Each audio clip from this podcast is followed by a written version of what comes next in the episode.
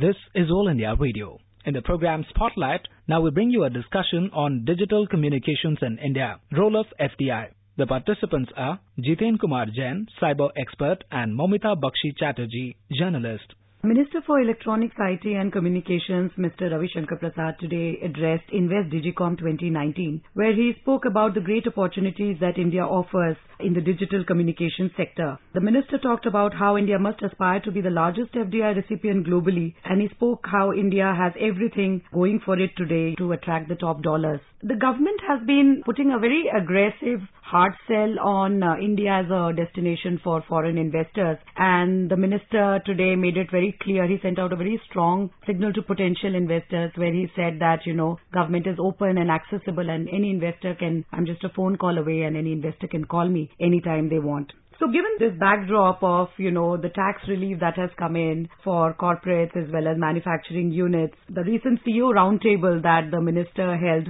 with the entire digital industry, digital communications industry, what role do you see of the digital communication sector in India in India's quest to become a $5 trillion economy? You see, Prime Minister himself in the last year has been leading this entire government initiative to opening up India to the foreign direct investment. Even in the US, a couple of days back, he held a roundtable with the top CEOs in US. And every country he has gone, he has met leaders of the big companies across the world, inviting them to India. In a way, transforming government for giving all sort of one single window clearances.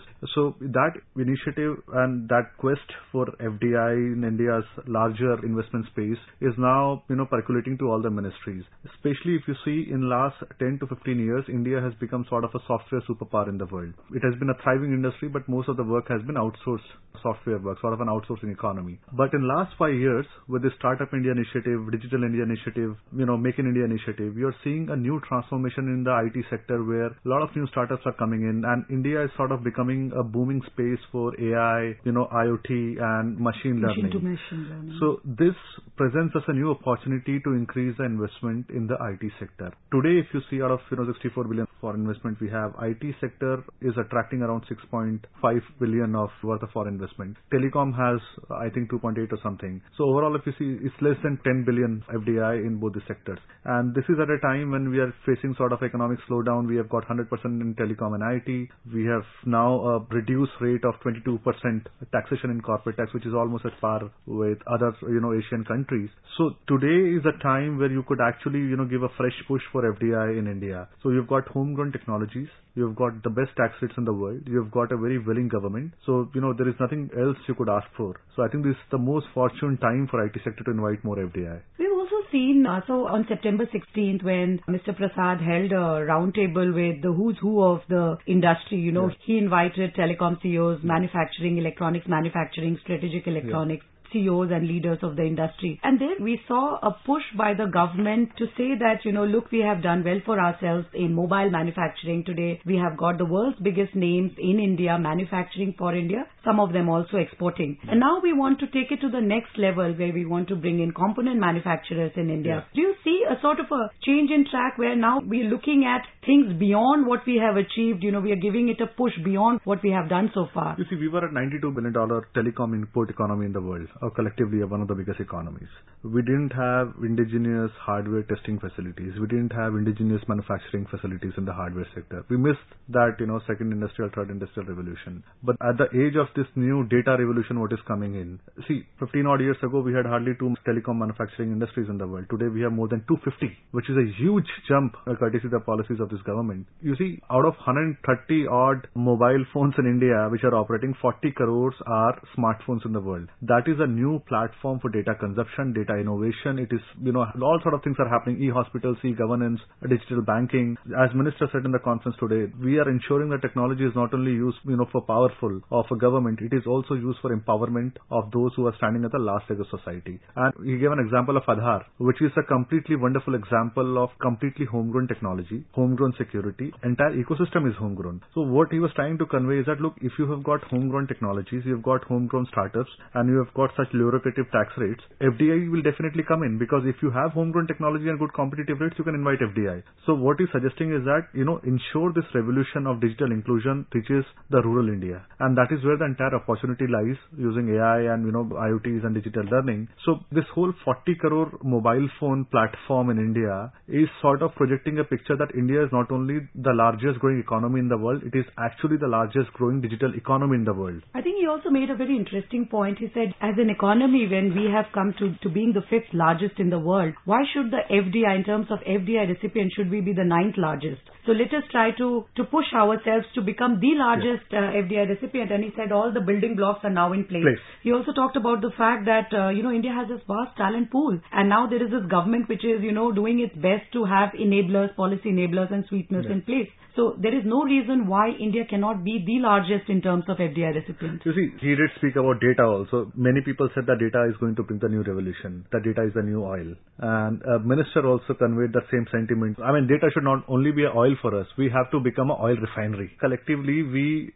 should make India as a data refinery of the world. So with that, he means that, you know, let's open up data centers. Let's open up data processing units. Let's become the data hub of the world. Let's become from the software development outsourcing work, let's shift to the data entrepreneurship, data processing, sort of bank of the world. And while also finally balancing data privacy aspects because that is something else he has been very passionate about. So he said we have to strike a fine balance between data anonymization, utilization. So there is a data protection law that is, you know, So going to come there in. were There were some are initial concerns about the digital hygiene in India, that the way at the speed on which digital revolution or digital India was going on, we were probably lacking in the digital awareness and digital security. But government is now putting a focus on that also. All the PSUs are being audited, best practices have been put in, IT law has been amended. So we have got all the ecosystems in place. We have got a very robust cert. We have got like sectoral certs in for the financial sector, for the IT sector, for the banking sector.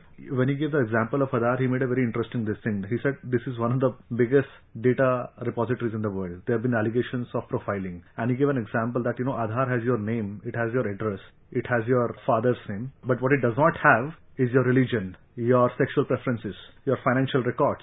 So there is no way government could ever profile based on your, you know, sexual orientation, your religious beliefs, or your medical history. And that is how it should be. I mean, this is one of the finest examples of, you know, a counter argument that how beautifully government has implemented Aadhaar. And the entire Aadhaar ecosystem, including the stack, security, and the enablement or the connectivity with the third-party companies or industries, is completely homegrown. There is no foreign technology here. And many countries, especially in Africa, are now following Aadhaar's ecosystem. So it gives you a new opportunity that, you know, for 15, 20 years, you have enjoyed this entire narrative of India as the largest software superpower. We were actually not. We were only the outsourced laborers. But today, in last five years, we are becoming sort of the new entrepreneurs of the world. We have got the largest startup ecosystem in the world, almost competing with Israel and USA. We have got one of the finest startups which are coming up in defense and AI and in, in the drone technologies in the agriculture sector. So let's harness that talent, let's harness that pool. And if you have the skill set, if you have an enabling environment, if you have a willing government, and if there is a problem of investment and money, government has a fund of 10,000 crores for the startups,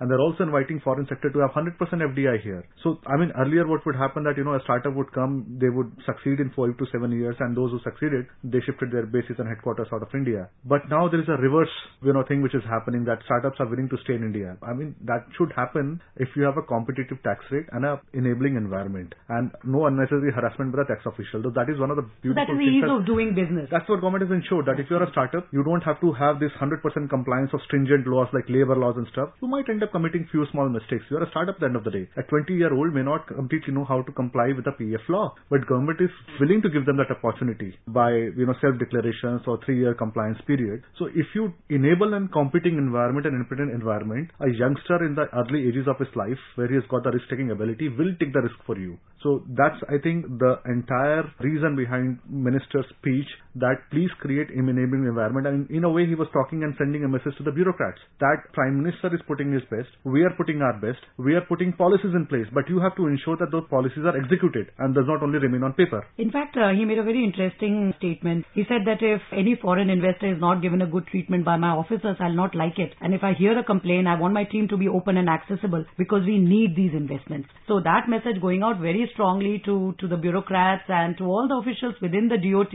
that if there is a foreign investor who is facing a problem, and I remember he did allude to it even on the day he met the industry leaders. One of the points he made was that let's have a task force. So let this meeting not be an end in itself. Yes. Let this be a beginning. So Yeah. I want to have a task force, he said, where we regularly monitor what are the problems that a manufacturer faces, you know, when he comes into the country or when he ramps up his operations. And let us, let's be in a listening mood when those complaints come to us. You see, that has been always a hallmark of any Modi government. If it was for 15, 20 years in Gujarat or, you know, his previous term, he has always ensured that if somebody is willing to come and invest in your state, make sure that you give him a proper stage, a proper environment, a proper listening bureaucracy, and ensure that his problems are addressed at the earliest. So that same culture has now come into the central government. It took a couple of years to for the other ministers and politicians to understand that you know how he would love to you know run this government, but that culture is set in now, and this is what is reflecting no in the nonsense, we are open for business That if somebody is coming to willing and you know to invest in your country his hard-earned money, please ensure that you give him a proper environment, a proper listening bureaucracy, a effective bureaucracy, and bureaucracy should in a way you know become their complementing supporters in their investment journey, not a bottleneck.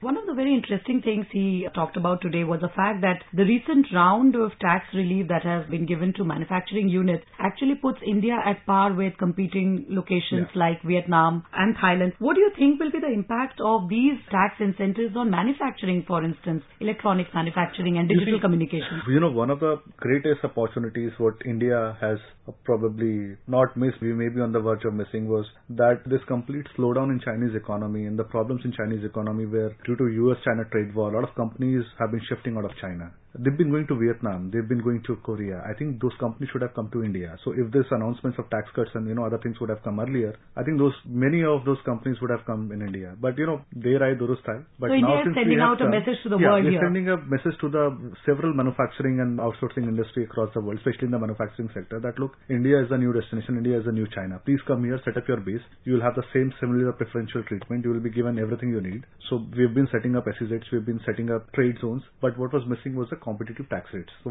which have come in now in the economy, which is almost like a Diwali bonus for everyone. So I think now the building blocks are in place. So now, you know, it's passed to the bureaucracy. So you see more investments now coming up in automotive manufacturing and all of those areas that we haven't really attracted so far. So we focused big time on phones, you know, that was one of our biggest success Yeah. stories, you know, electronics manufacturing to quite an extent. But these other areas and component manufacturers, do you see them coming to India now? See, I would not comment on automobile sector because I'm not an expert. But since I'm from IT, I can tell you one thing, that the major contribution to India's success and growth story will come from telecom and IT in the next 15 years. Even if you look at defense exports, the majority of the actual defense exports you see will come from the AI-based defense products, antivirus products, which are classified as defense products, drone manufacturing, weaponizing the drones. So, you know, these sort of technologies and things which are coming up in Indian startups, they will form a most competitive factor of India's defense export story. So, in my opinion, if you look at the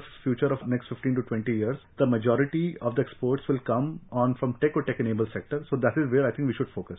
In your opinion, what more needs to be done now? See, I think one of the things which would recapitalize and uh, sort of create a new perception that whatever the reliefs which have been given to the corporate sector, I think some relief has to be given to the individual taxpayers.